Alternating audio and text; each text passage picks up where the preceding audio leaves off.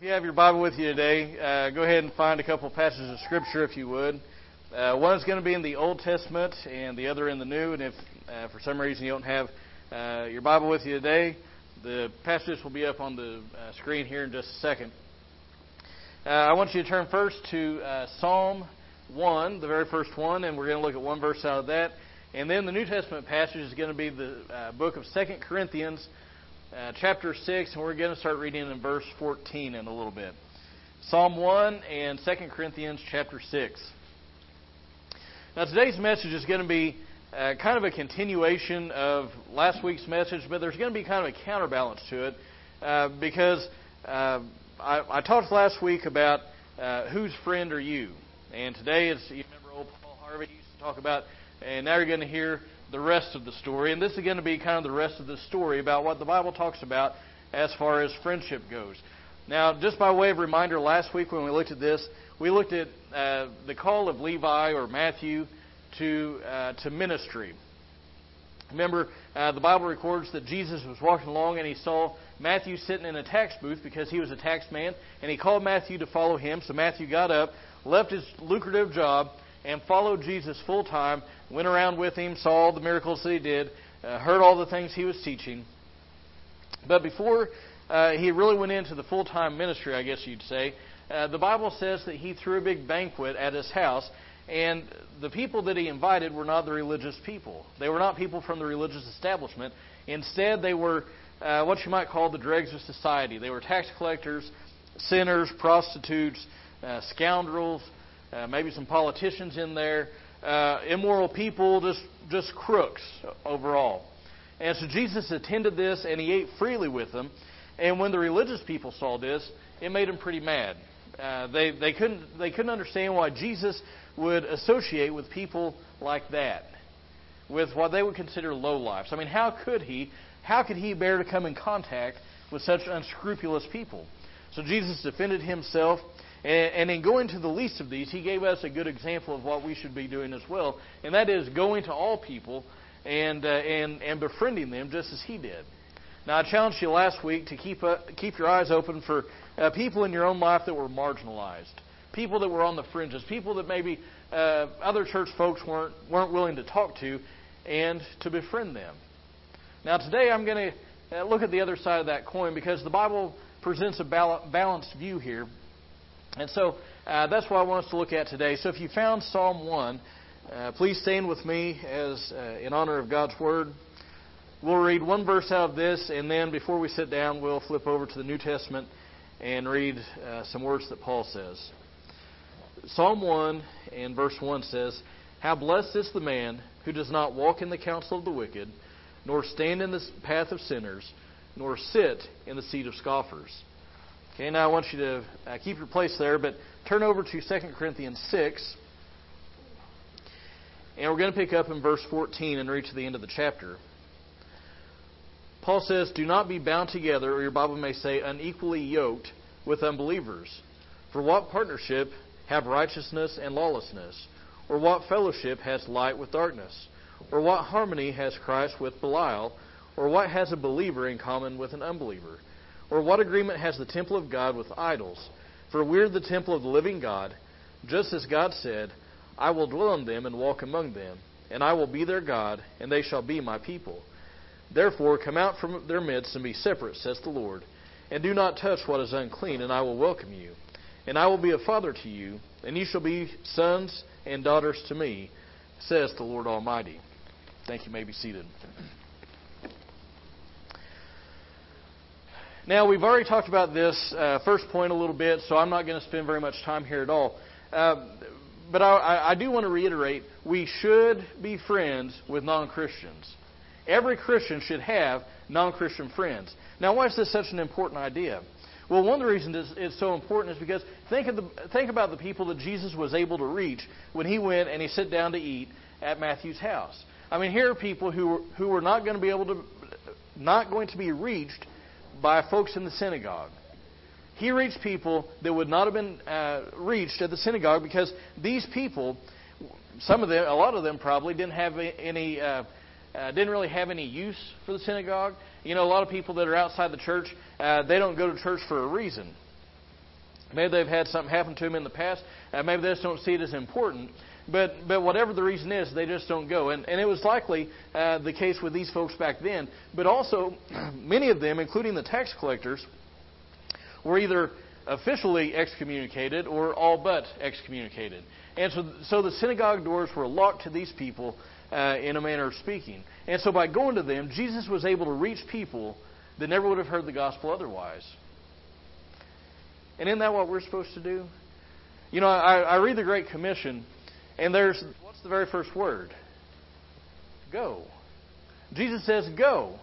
He says we're supposed to go out, but a lot of churches and a lot of Christians have turned that on its head, and we think that people should come. Isn't that what we believe? People should come into our church. People should come to our event. People should come and, and hear the preacher. People should come and, and, and, and go to this performance or whatever it is. And, and we think that people should come, but that is not their job. Our job is to go. That is what our commission is. And that's what Jesus called us to do. That's what his example uh, was set to do. And so he went and he befriended those that were on the outside. So Christians should have friends that are not Christians. But the balance of that is that Christians should not be close friends with people that are unsaved. Christians should not be close friends or intimate friends with the unsaved. Now, I want you to look at the first psalm again. It's, it's become one of my favorites in, uh, in the last few years, and it shows the character of somebody who's living a blessed life. And in, in doing so, it's given us kind of a dire warning about the type of people that we uh, should not be having in our inner circle, I guess you'd say. And I want you to notice, look at verse 1 again. He says, How, how blessed is the man who does not walk in the counsel of the wicked, nor stand in the seat of sinners, nor sit in the seat of scoffers. So he talks out by, uh, by having two people in view. There's the blessed man and the unblessed man. And they do two different things. The blessed man doesn't do these certain things, the unblessed man does them. So, what is it that the unblessed man does that we should not do? Well, first you'll notice it says that he walks in the counsel of the ungodly. He walks in the counsel of the ungodly. Now, uh, when it talks about walking, it means that he's listening to, he's giving heed to, excuse me, ungodly counsel. So, who is the ungodly person that's given this counsel? Well, the Bible, the word that, uh, that the Bible uses here, the ungodly, is a person who's uh, kind of apathetic towards religion. They just don't really have any use for religion. They're, they're not really uh, against it, they just don't really see it as being too important. They're unconcerned with matters of eternity. And they counsel people, they encourage people around them to do what they're doing. You ever known somebody that they don't go to church? You tell them that you do, and they say, You mean you go to church? Why on earth do you do that? Or something to that effect. Those, those, that's the type of attitude uh, that's being spoken of here. It's, it's a person that doesn't necessarily do good, but they're not really doing a lot of bad stuff. They're not really doing a bunch of evil. And so they counsel people to join them in their apathy. They influence people to be unconcerned about, about the things of God. And notice the posture of, of the man in, in verse 1. He is walking with the ungodly. He's walking in their ways. He's spending time with them, but it's easy enough to part ways. If I'm walking next to somebody and they start going a way I don't like, it's not too tough for me to go a different way. But then, after he spent some time with them, he's gotten comfortable being around that type of person, that type of mentality. Then what does he start doing? He starts standing in the path of sinners. And you say, now, Pastor, what about for all have sinned? Well, yeah, everybody has sinned. That's not that's not the way the Bible is using this, uh, this word here. Because the word that's being used has the idea of transgression. It has the idea of God has drawn a line in the sand and said, don't go any further than this. And the sinner, the one who transgresses, says, oh, here's the line. I'll just step right over it. Maybe they'll run past that line. It's like if, if you tell a kid, don't go past this line right here, what do they do? stick that toe out there, right? Or maybe they'll step out there. They, they want to push to see how far they can go. That's transgression.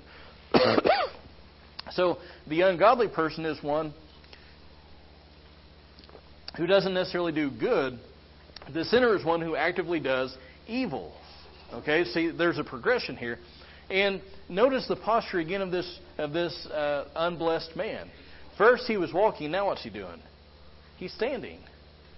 Now he's not so quick to part ways. Now he's spending more time with them. Now he's getting more comfortable uh, with them and their way of thinking. He's getting more comfortable with that type of living. And the final warning is about uh, what he calls sitting in the seat of scoffers. Now, the scoffer is like the worst descriptor in this verse.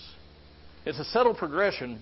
It looks subtle to us, but but when you think about it, there's this progression. First, you have somebody doesn't doesn't do good, but they're not really getting into the bad stuff.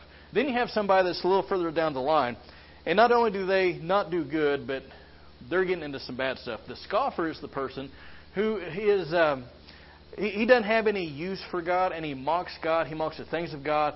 Uh, he he mocks heaven and hell, morality, the cross, salvation, all that stuff. He ridicules. And again, notice the posture of this person. He is sitting in the seat of scoffers. He's confirmed in his impiety, as one of the old authors said. Uh, he, he's, he's happy with where he's at.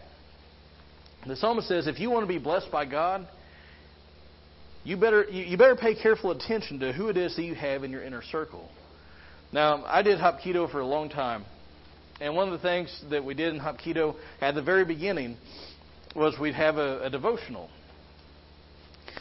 And the the sensei, uh, we had a lot of kids in the class, and this is one of the things he just kept hammering over and over again. Kids, you need to pay attention. Young people need to pay attention to who it is you're running around with. And probably all of us as adults would say, ain't that the truth? Because we can look back to our days in school, our days as teenagers, and say, man, if if I hadn't been hanging around that person, I wouldn't have gotten in, into this trouble. If I, you know, this person was always they, they were always getting into something, and I was with them, and you know, uh, sometimes I didn't even do much of anything, and and I got in trouble because of what they were doing. And we as adults look at them and say, yeah, that's what you need to do. But this applies to us too. We need to pay attention to who we have in our inner circle, in our circle of friends, because if you have the ungodly, if you have the sinners, if you have scoffers that influence you, that they give advice and you listen to, if you have those in your inner circle, you're asking for trouble. Because they're going to lead you down the wrong path. They're going to influence you the wrong way. And there are a lot of Christians who run around with people that fit into one of these three categories. Maybe, maybe they run around with people who are scoffers. Maybe because they just like their personality, they overlook their lack of morality. But let me tell you, if you are a Christian and you have gotten comfortable hearing God mocked, there's something wrong there. So think about think about your friends. Think about your close friends especially. Do those people that you have in kind of your inner circle, are they people that encourage you? Are they people that build up your faith? Are they people that encourage and help your walk with God? Or are they people that hinder it? Because we have enough uh, we have enough people trying to tear us down. We need folks around us to help build us up. We need people to walk alongside us. So the first thing uh, that we see in Psalm 1 is uh, don't have non believers as being your close friends.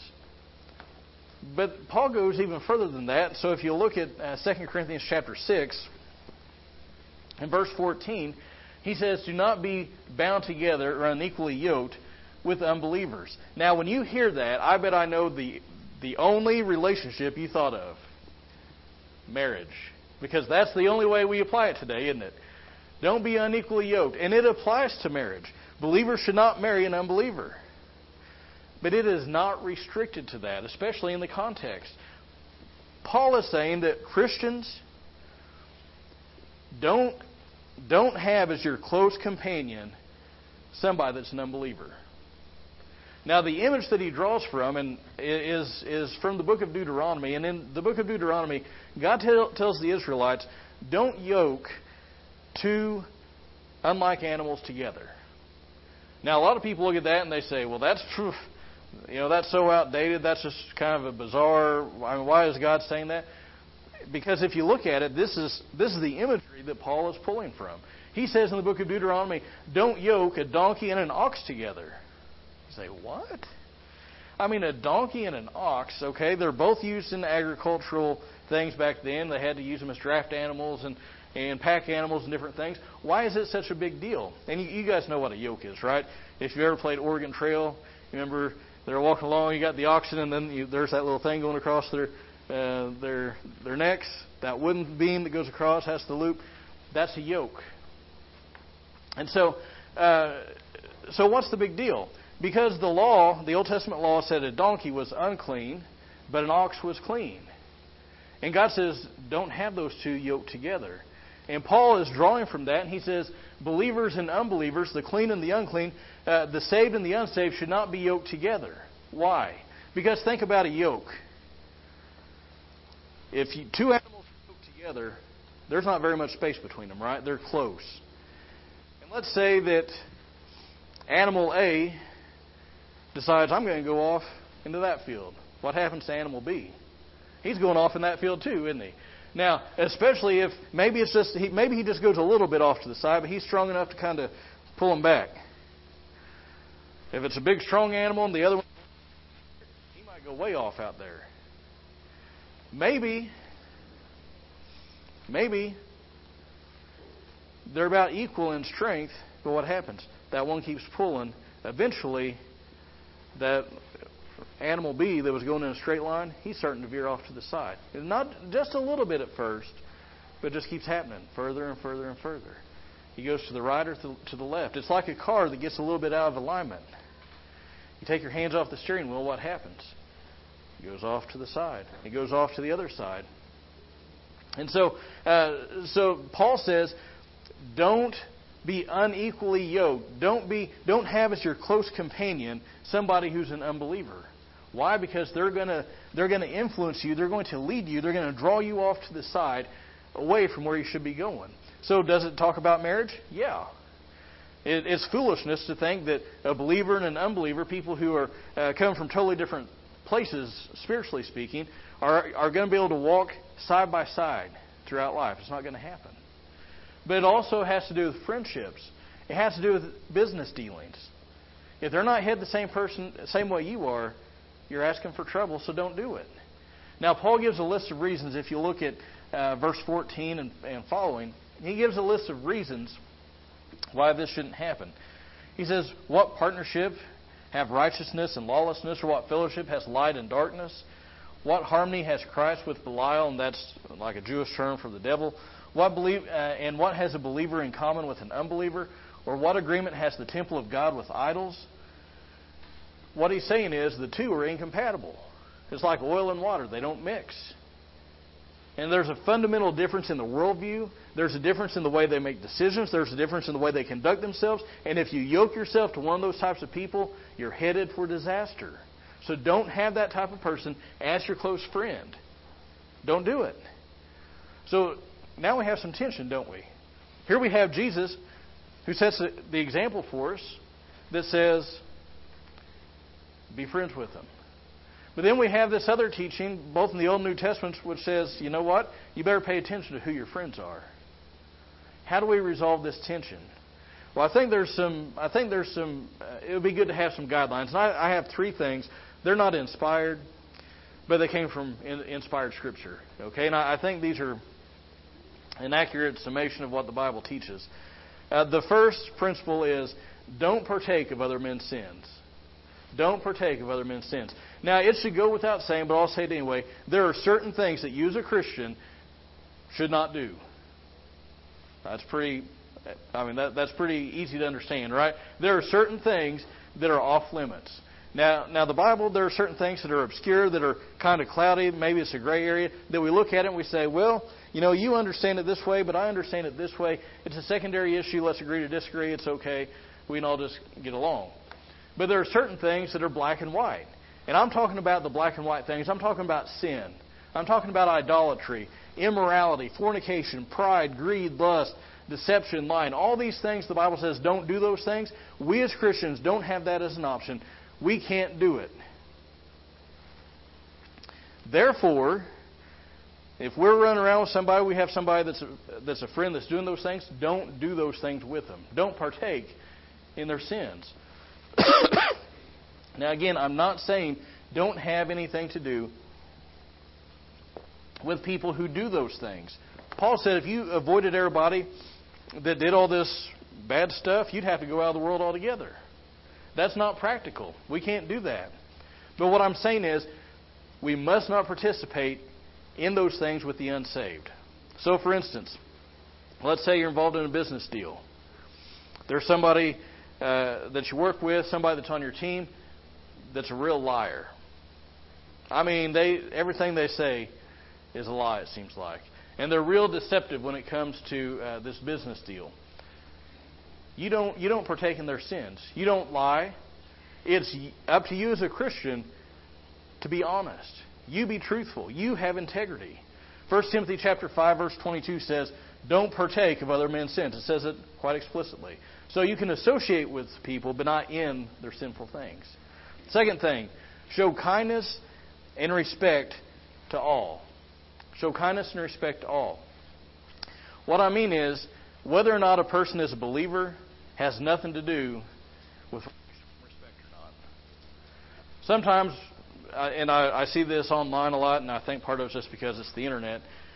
You know, there will be some article, news article about something going on, and there will be it'll, it'll have something to do with Christians, and somebody will make some derogatory statement or whatever.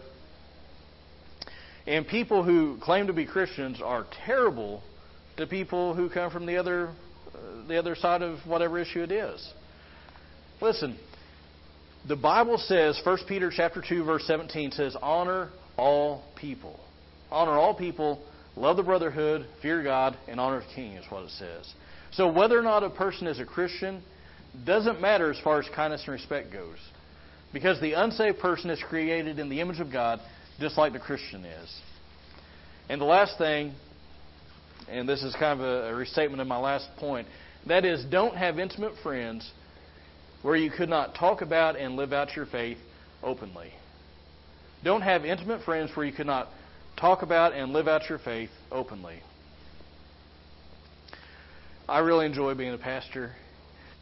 One of the things I really enjoy about it is seeing people squirm because I, I've talked to people, and and we'll be having a conversation, and then they'll find out I'm a pastor, and then they think they go, oh, oh, and then they think, oh, what have I just gotten through saying? And I can see it, and it's been like that for years, and I can see it on their face. They're thinking, what have I just said? Man, he's he's a preacher. I, oh, that's not. I, I can't believe I said that to a preacher. You know, it, it's it's just kind of funny, and I don't I don't think anything of it. It's just funny to watch people squirm like that. But haven't you ever been around people that, you know, not not saying maybe you're not a pastor, but you, you mention God, you know, all of a sudden the conversation gets real tense. You ever been like that? Or maybe there's a group of people and you're sitting around a table and everybody's laughing and having a good time, and you say something about church, and all of a sudden everybody's like, oh, um, uh, they don't even know where to go and if you have people like that that that maybe they're hostile towards your faith, that you you don't feel at liberty to talk about God, uh, you don't feel that you can live out your Christian principles, maintain them. Maybe they encourage you to break the laws of God or break the laws of man sometimes. They're trying to pull you off to doing stuff that you know that you shouldn't be doing. Uh, you better not have those people as close friends. You can be friends with them, but not close friends. Otherwise, you're going to end up like that person in Psalm 1 who's going right down that, that path. He's walking, then he's standing, and then he's sitting. Folks, I don't know of a much more practical topic than who you're friends with. If you're if you are a Christian, do you have only Christians as your friends? And a lot of us would say, yeah, for the most part. Uh, maybe Maybe we work with people and we're friendly with them at work, uh, but really we're not friends with them, and they're not Christians, and so we're, we, you know, maybe we can count them as a friend. But a lot of Christians, they're they're real good. They're they're friends are all Christians. If you are a Christian, you don't have any non-Christian friends, you need to expand your pool a little bit. Uh, for a very practical reason, if for nothing else, they might not go to church. Probably don't if they're not a Christian. How are they, how are they going to hear about Jesus if you don't tell them? If you don't show them with your life? Or maybe you're a Christian, you have all kinds of friends. Maybe they're Christians and non Christians. But you've got close friends that are kind of pulling you off to the side. If, if that's the case, you need to distance yourself from them. Not saying you can't be friends, but shouldn't be close friends.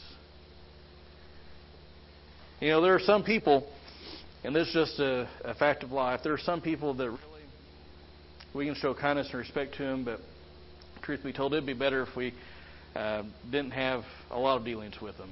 And I'm just saying that because we all, I mean, Jesus could be around anybody, and he he wasn't going to sin. I mean, it's Jesus, right? But none of us are Jesus. Sometimes we have the same besetting sin as somebody else, and boy, when we get together, we get into this area and they got the same weakness, and, and all of a sudden we're off doing something we're, we know we're not supposed to do. There are certain people in, in life, uh, you know, be kind to them, show them respect, but um, you have to have wisdom as well. Whose friend are you? Why don't stand with me as musicians come? And as you stand, I ask you bow your heads and close your eyes.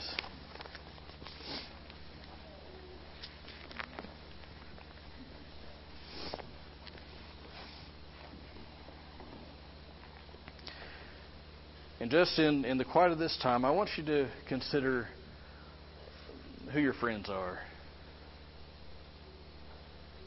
We have a lot of acquaintances, maybe willingly, maybe we're just real outgoing, maybe unwillingly, just because of our jobs, situation, or whatever. We just come into contact with a lot of people. But I'm talking even closer relationships with, than that. Who are your friends? When somebody mentions a person's name, do you say, "Oh yeah, I know that person," or "Oh yeah, I'm friends with that person"? Who are your friends? And then who's the inner circle of that? Who are your close friends?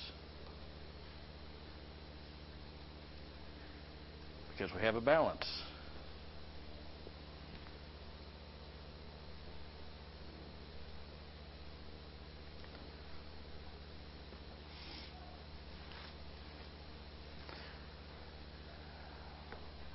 Maybe you need to make some decision about some friend that you have, some friendship, some relationship that you have, and maybe it, maybe you need to uh, maybe you need to build that up. Maybe you need to put more effort into building something up. Maybe, maybe you need to be more intentional about some friendship. Or on the other hand, you might need to scale something back a little bit.